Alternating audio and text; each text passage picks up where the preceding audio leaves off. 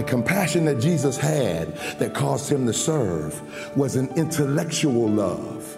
It wasn't this mindless, check your brains at the door when you come to church mentality. I don't ever ask you to check your brains at the door. You have to think with the mind of Christ.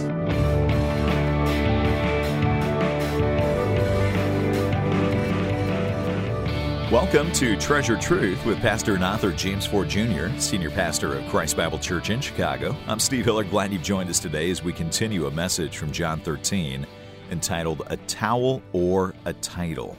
You know, it's a great picture there of Christ washing his disciples' feet, showing them love, showing them compassion, and a great reminder from Pastor Ford just a few moments ago that to love like Jesus did doesn't mean that we just go out full of these kind of mushy, ooey gooey feelings, because honestly, those feelings fade. That little tingles that Dr. Gary Chapman talks about, that, that goes away over time. Love is a decision, it's a commitment. It's acting in such a way that you are showing the person that you're interacting with that you truly love them by how you're behaving. And that's exactly what we're called to do as followers of Christ. And we're called, as Pastor Ford also reminded us a moment ago, to think with the mind of Christ. So let's do just that. Let's open our Bibles to John 13 and continue a message entitled A Towel or a Title. Love views service from a different perspective. I can't understand this. People who don't have love say things like, uh, What I want to work with you for? I don't have a child. No, I ain't going to the nursery. I don't have no babies. I sang in the choir. And they didn't let me sing my solo. I'm not going back. Hey, I know I'm talking about service, but can I say something to you? Say it. Say it. How you say you love her and you'll get in bed with her, but you won't give her the benefit of your last name?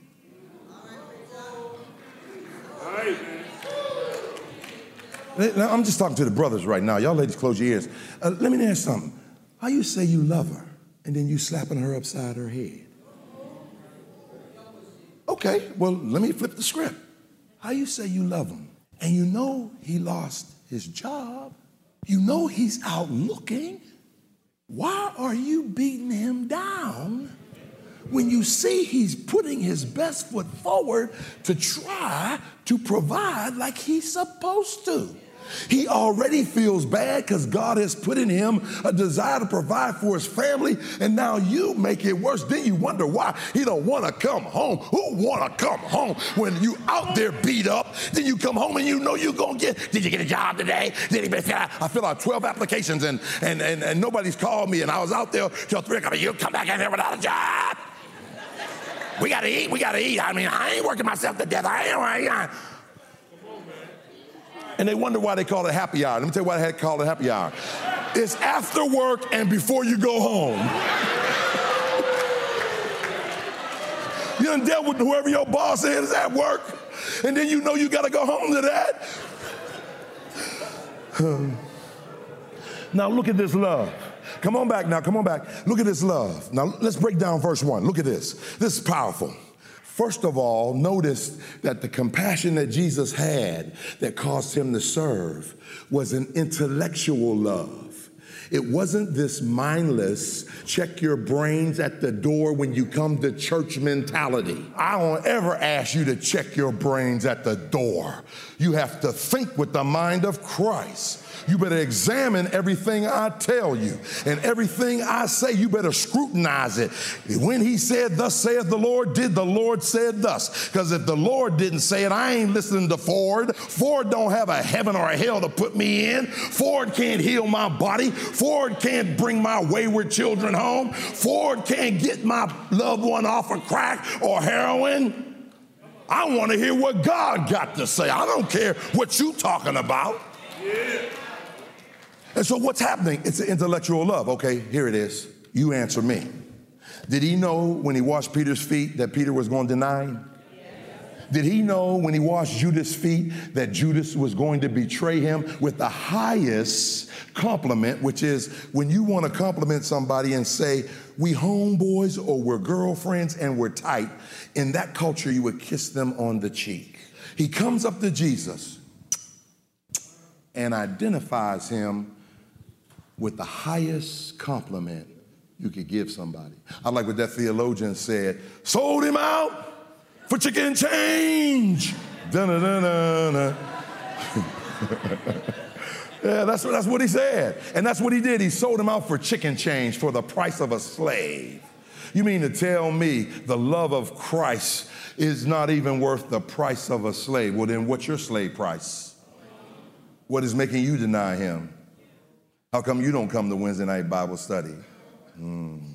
Anyway, so it's intellectual love. See, the more we know about each other, the less we love. But Jesus knows everything. I was teasing this morning. I say, you know, I, I, I get to move on because, but, but it's like when you first meet people, you know how you, like you come to this church. Oh, praise the Lord. That's Pastor James Ford Jr. Hallelujah. Then it, you get to know me. and you begin to say, man, this boy got issues. He crazy as a spray roach. Sometimes he say stuff and he don't follow up on it. And don't tell me anything on Sunday. I keep telling you that. I don't remember nothing. But anyway, and then so there's a, that's Pastor James Ford Jr. He's on mood. Then about a year, that's Pastor James Ford. Then another year, that's Pastor Ford. Then they say, Well, where's your pastor? Him. Him. That's my pastor. Yeah, and, and, come on now, think about it. Uh, think about this.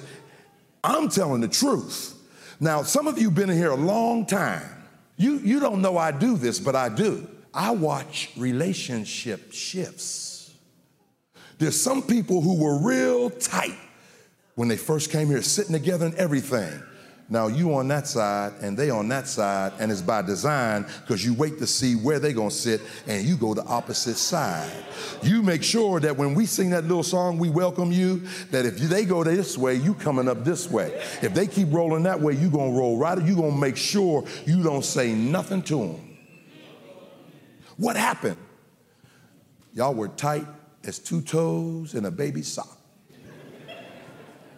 And they did something that you wouldn't forgive them of because you didn't love them unconditionally. You got to know something about them, and you said, you know what? I'm cutting them loose. Instead of what the Bible says, you know what? I'm going to love them unconditionally. You know why? Because I hope they would do it to me when they find out that I got issues too. See, I find the church is just an old McDonald situation. Here a issue, there a issue, everywhere a issue, issue. The church has people who have issues from the pulpit to the pew. And if we're not Christian enough to say, you know what, yes, so and so made a mistake, they violated me, I'm going to let them know that, but I'm going to forgive them. And I'm going to forgive them unconditionally where they tell me, where they recognize that they did something against me or not. Okay, let me move on. So it's an intellectual love. But then notice, secondly, it's an interdependent love. Notice what it says having loved his own. That is, let me just drop this, I'm not going to push it. It is an interdependent love. It's love based on a relationship. He says, God gave us to him, so he loves us. John 17, 9 through 11, verse 24. There are 27 one another's in the Bible, reflexive pronouns, what we're due to one another. Why? Because I belong to you, you belong to me. We are a body, but, but it's like we're interdependent. What is he called us? A body. This is my body. This is my body. Guess what? If I stub my toe, everything don't say, oh, you know what, toe? You shouldn't have done that. And the finger go like this here. No, no, you know what happens. Automatically, when I stub the toe, the, the toe sends a signal through the nerve up to the brain. And the brain doesn't call a committee meeting between all of the rest of the body to find out what we should do and vote on it and pray about it. It's automatic. The brain sends a signal to all the body, and all the the body responds differently because the body's not the same. It's interrelated. So then the uh, nurse says, big toe on right foot is hurt. And uh, what happens then is uh, the brain sends a signal to the left foot. Left foot, get ready for all pounds. And so, and so then the brain says, all, all this happened at one time, and the arms are told to go out and grab, and the eyes are said, get big, and the mouth is said to open, and tongues and tonsils and teeth, they say, say something, do something. Ah! Everybody comes together at the same time because big toe is hurting because we weep with those who weep and we laugh with those who laugh and we minister to those who are hurting in the area in which they're hurting. And guess what? And um, says we would kiss toe, but old boy ain't flexible enough to get us down there. You hurt, I hurt. Your house is in foreclosure. I need to be concerned about the fact that you need a roof over your head. You lose your job and I have mine. I need to worry about the fact that you don't have a way to provide for yourself. And I need to go ahead into that bank account, in that savings account, and empty that sucker out. Say, that's radical. No, that's Christianity. That's normal. That's normal Christianity. Well, it's also convicting, isn't it? To live out our faith in that way. Well, you're listening to a message entitled A Towel or a Title. Really, a look at uh, Jesus in John chapter 13. And if you missed the first part of our broadcast, or maybe the first broadcast in the series, you can come to our website and you can listen to each and every program online. Just stop by treasuredtruthradio.org you can stream programs through your computer, you can download MP3s, or you can even purchase copies on CD. And when you do come by the website, hope you'll click on that contact link. Let us know where you listen to the program and what difference it may be making in your life, how God is using Pastor Ford's teaching to impact you. Again, our website address is treasuredtruthradio.org. Well, let's get back to the message. Once again, here is Pastor Ford. Then notice, thirdly, it's an intrinsic love, it's based on who he is. Jesus could have said, You don't meet my expectations and stop loving us, but not him. No, why? Because God is love. Did you get that? 1 John 4 8, God is love. Didn't say God gives love. No, is is the verb of being. It is intrinsic to who he is. Now you say, but I ain't him. Yeah, but you said he's in you. Yeah. And if he's in you, he going to love through you. Well, and then notice, it's an infinite love. Notice what he says, unto the end. You look up that word in Strong's. It's really powerful. It's an unfailing love. Verse 10, Jesus said unto them, He that washed needs not saved to be washed, but his feet, but is clean every whit, and you are clean, but not all. What's he saying? Man, this Jesus will never cease loving us. Aren't you glad about it? Hey, did you know this? There's nothing you could do to make Jesus love you less, and there's nothing you can do to make Jesus love you more. You want to know why? Because he loves us with an everlasting love. Hmm. Then notice, let me move on to the second one. I'm only going to get to two today. What motivated Jesus to serve? And he's on his way to Calvary. Compassion. But then notice, secondly, confidence. Jesus was confident in who he is. So, so notice what the text says. Listen to this. I'm going to read verse 1 again. Now, before the feast of the Passover, when Jesus knew his hour was come, that he should depart out of this world unto the Father. Verse 2 And supper being ended, the devil now put into the heart of Judas Iscariot, Simon's son, to betray him. Now, so that means then, whenever we do something uh, that uh, Jesus doesn't want us to do, it's always instigated by the devil. You mean to tell me that a Christian can be used by the devil? Look at your neighbor and say, He does it all the time. Yeah, he does it all the time. As a matter of fact, he's got to use somebody. So if the devil's in church, that means he rode with somebody today. Don't look around. Go and ask your neighbor, did he ride with you? Did he ride with you? Tell him he ain't ride with me. Now, watch this, watch this, watch this. I'm gonna go ahead and wrap this up. Watch this. Verse one, he knew what he had to do. He knew that his hour was come. It's time to go to Calvary. He knew what he had, verse 3a, his possession, knowing that the Father had given all things into his hand. What's all mean? All means all. That's all all means. Then look at verse 3b that he came from God. That's where he came from. He was going to God. That's where he was going. Now listen, get this, get this, get this. Look at the perspective of the Lord Jesus Christ first. He came from God. I originated from the Father in heaven. Where you going? To the Father in heaven. Well, then what are we talking about as Christians that we go into the grave? That's where the body's going. We don't go to no grave. I mean, that ain't my destiny to be in the dust of the ground. Because when this earthly tabernacle is dissolved, 2 Corinthians 5:10, I have a house not made with hands reserved for me in the heavens. Yeah, see, I, you know, I'm going to be in the presence of the Lord. The minute I drop this body of clay, the minute I do it, my attending angels, Hebrews 1:14, are going to come and they're going to escort my soul into the very presence of the Lord Jesus Christ. Man, I know where I'm going. And, and, look at it, look at it. So then, what did he know? Four things. He knew his purpose, he knew his possessions, he knew his person, and he knew his plan. Man, that's a good salvation message. It happens all the time. You know, I'm, I'm getting the opportunity now and meet some, some quote unquote famous people. And, and I had a person say to me one time, and I'm not gonna call the name, but, but it's a famous basketball player. And, and I was doing something, you know, uh, for the family and, uh, you know, teaching the Word of God. Somebody said, um, ain't you gonna get an autograph? No. You don't want it? No. Why not? You know what? You know what I do?